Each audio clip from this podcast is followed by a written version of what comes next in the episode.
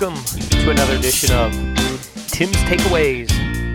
Today, we're going to discuss some airway management.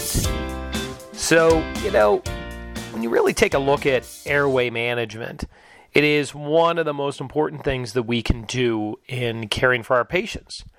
And it is also one of the top things that we look at in a way that we address life threats and really is the first component, oftentimes the first component, when it comes to the primary assessment with airway, breathing, and circulation.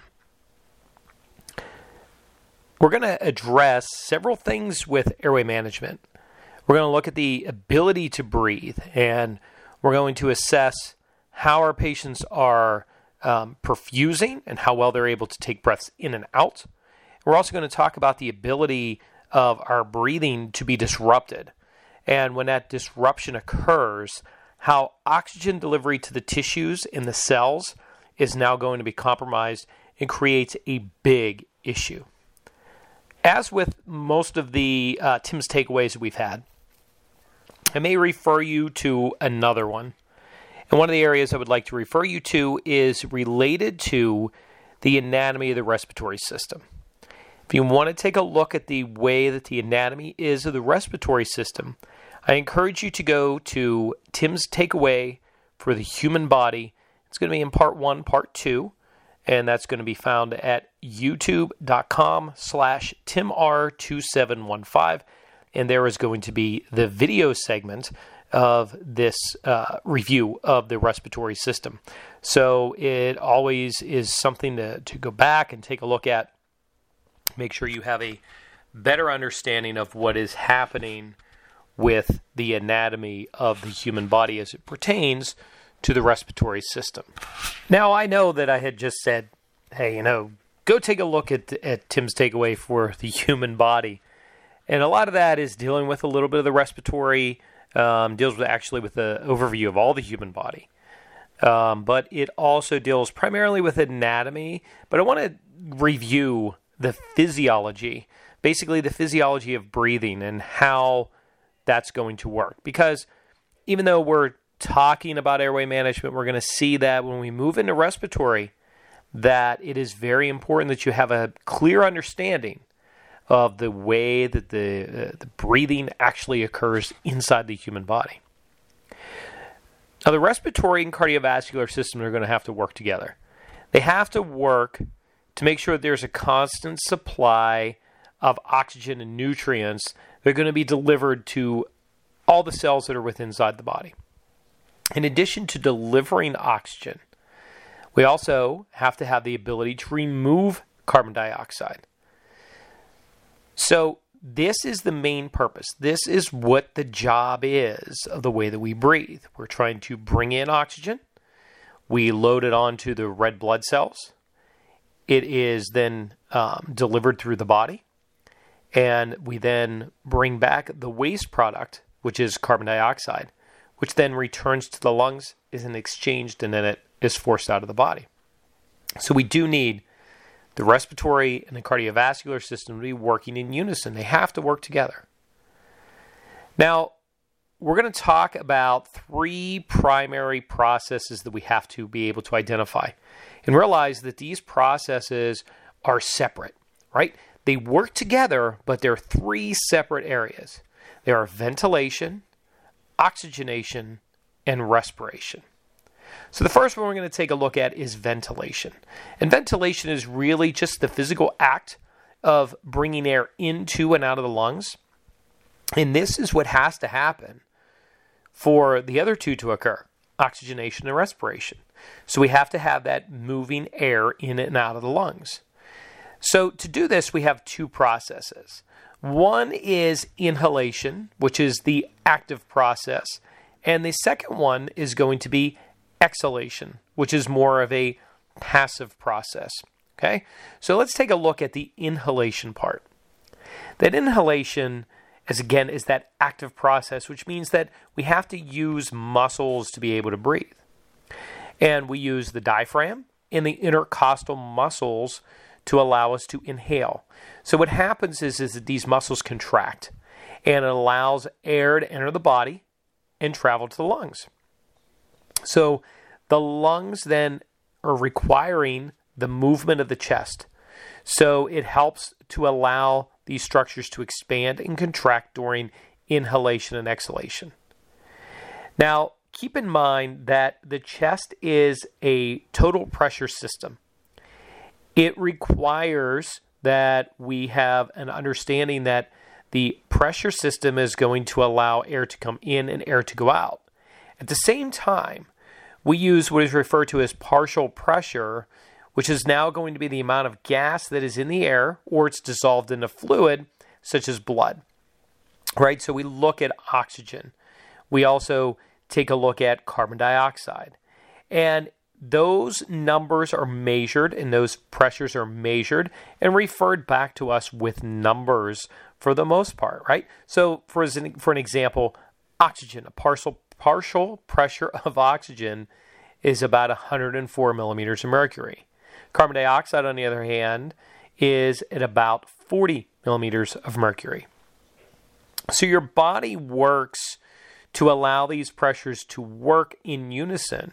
And when they work in unison, that means that the pressures are going to equalize at some point whenever um, they are processing um, that we're going to be able to see diffusion of oxygen and carbon dioxide occur, right? So this is what has to happen. The, the diffusion is going to be the exchange of gases and this is to go into the cell, out of the cell, and this is why it is working in unison. Things are working together all the time. Now, inspiration brings in that oxygen to the alveoli.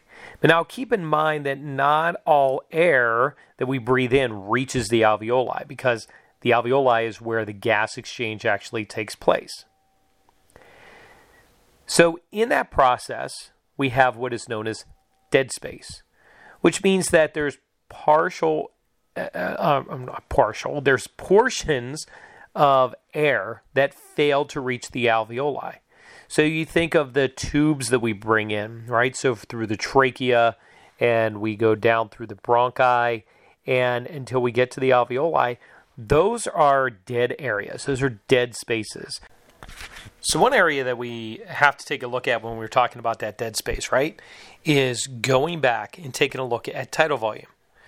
Because tidal volume is a measurement of the amount of air um, or the depth of breathing that we actually bring in. So, each time that we breathe in, we are pulling in about 500 milliliters of air. So, how much is that? It's probably about the size of a bottle of water right?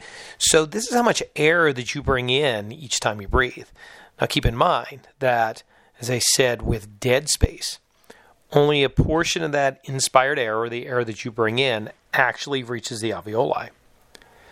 Now, of course, what happens later? Well, you exhale. And we had said about exhaling earlier. Um, this is more of a passive process. It really doesn't require any type of muscle effort on our part. So it's an effortless portion. Something that we can think about a little bit later on because this is really going to help us when we deal with some patient assessment, right? So, what happens is that the diaphragm and those intercostal muscles now relax.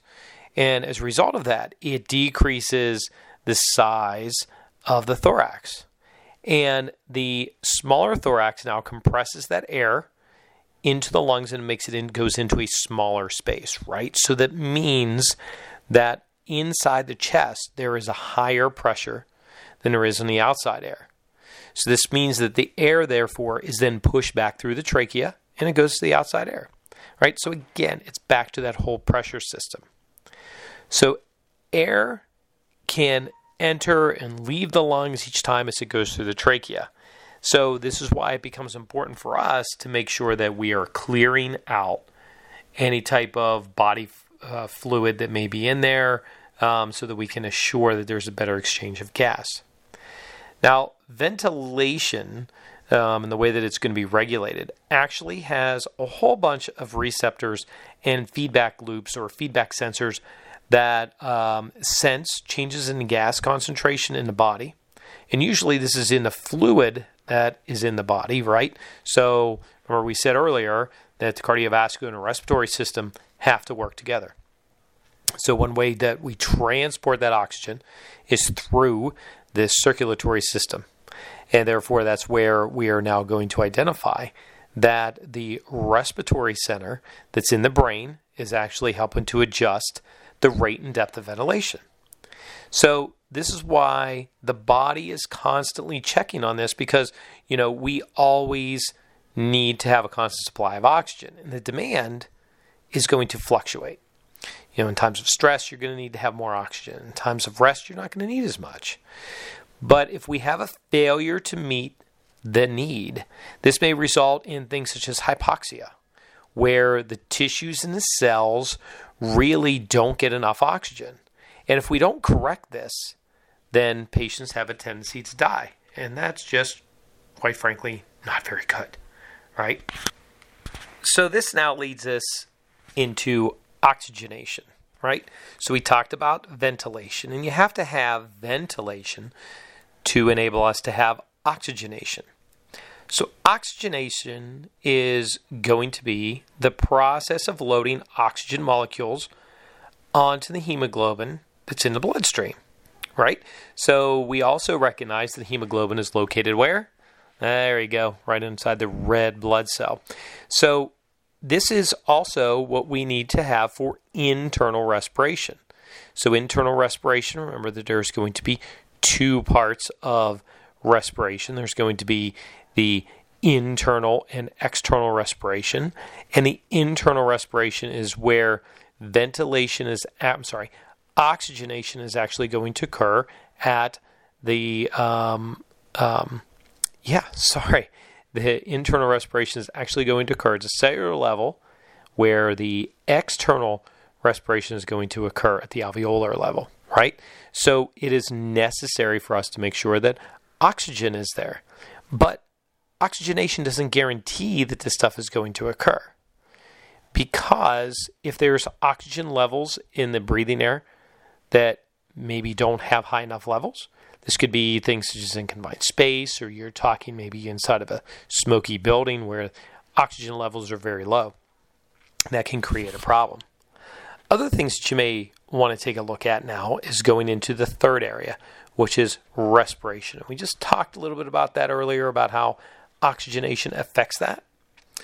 But here, respiration is that actual exchange between oxygen and carbon dioxide, and this occurs at the alveolar level and again at the tissue level. So, this is how we end up with things such as cellular respiration, which is the internal respiration, and external respiration, which is pulmonary respiration, which is where we're now going to exchange between the alveoli and the the uh, red blood cells, right? So this is allowing more fresh, good air to come into the bloodstream. Oh, by the way, how do we keep the alveoli open? You know, we don't want um, those alveoli to collapse. So we have a chemical that is known as surfactant, and surfactant is actually something that helps to keep the alveoli open and um, allows them to expand, and it makes it easier for us to actually exchange gases. Now, I mentioned a little bit ago about the difference between internal and external external respiration. But you know, with internal respiration, this again is that oxygen and carbon dioxide exchange, this is where things go between the systemic circulation, again, the circulatory system at this point of the system, and the cells of the body. Right? So we're not dealing with the pulmonary system right now, we're dealing with the systemic circulation. So oxygen in this point goes from the blood and it goes into the capillaries. So it goes from the blood through the capillaries and then into the tissue cells itself. Carbon dioxide and other wastes are now going to be taken from the capillaries and are going to be pushed back into the venous system at this point, and they go back to the lungs where everything is exchanged. So, if there's adequate oxygen, cells actually convert the glucose that we bring in every day, right? So, the food that you bring in, glucose is sugar, you bring in that sugar, and it is being converted into energy through a process that we mentioned earlier in Tim's takeaway. I think it was the final part of the human airway, or I'm sorry, of the human body. Just thinking off the top of my head, I didn't research that to go back and take a look at it, but uh, go back and review that. But I'm pretty sure that's where it was. And we had talked about um, aerobic metabolism, and again, this is what you look at for um, glucose and oxygen working together. Because if you don't have adequate oxygenation, um, then anaerobic metabolism takes place, and therefore the body doesn't have the ability to meet the metabolic needs of the cell. So, we now want to take a look at the pathophysiology of respiration. Okay? When we look at the pathophysiology of respiration, we have to make sure that we look and account for the nervous system itself. So, with the nervous system, there are chemoreceptors that we kind of mentioned earlier that are monitoring the gases that are inside the blood. And it's monitoring the levels of oxygen, carbon dioxide, and it's also looking at, and no, probably don't talk a whole lot about this in EMT class, which is hydrogen ions. And hydrogen ions actually affect the pH or the acid base of the body. And we also then look at the pH of the cerebral spinal fluid. Remember that this is what is bathing the spinal cord as well as the brain. Um, and actually acts almost like a cushion, right? So, this is a way in which there's a lot of feedback that is then given to the respiratory centers. Ventilation and perfusion right? So, ventilation and blood flow, or airflow and blood flow, need to occur at the same time at the same place. So, when they meet each other, this is where that exchange is to occur, right? This is where that internal external um, respiration occurs. Now, the problem is that we must be able to do this and make the match. So, this is called ventilation perfusion match or ventilation perfusion ratio. When they don't match, we call this a ventilation perfusion mismatch. So, this is just simply stating that when ventilation and circulation don't meet at the same time. So, as a result of that, perfusion becomes a little bit of a problem, and blood may actually get there and it does not exchange gases because there's nothing there. So, as a result, this usually means that there's some type of lack of oxygen that doesn't get through into the membrane. And as a result, oxygen is not able to get through that membrane as well, and it recirculates, which then can lead to um, a lot of issues. So, they can become hypoxic. Um, and if we talk about a patient becoming hypoxemic or hypoxemia, I should say, the patient becomes goes through severe hypoxemia.